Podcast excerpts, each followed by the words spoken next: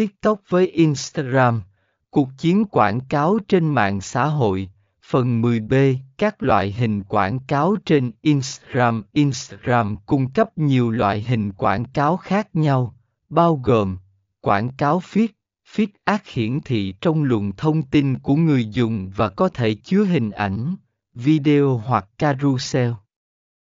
Đây là loại quảng cáo phổ biến trên Instagram.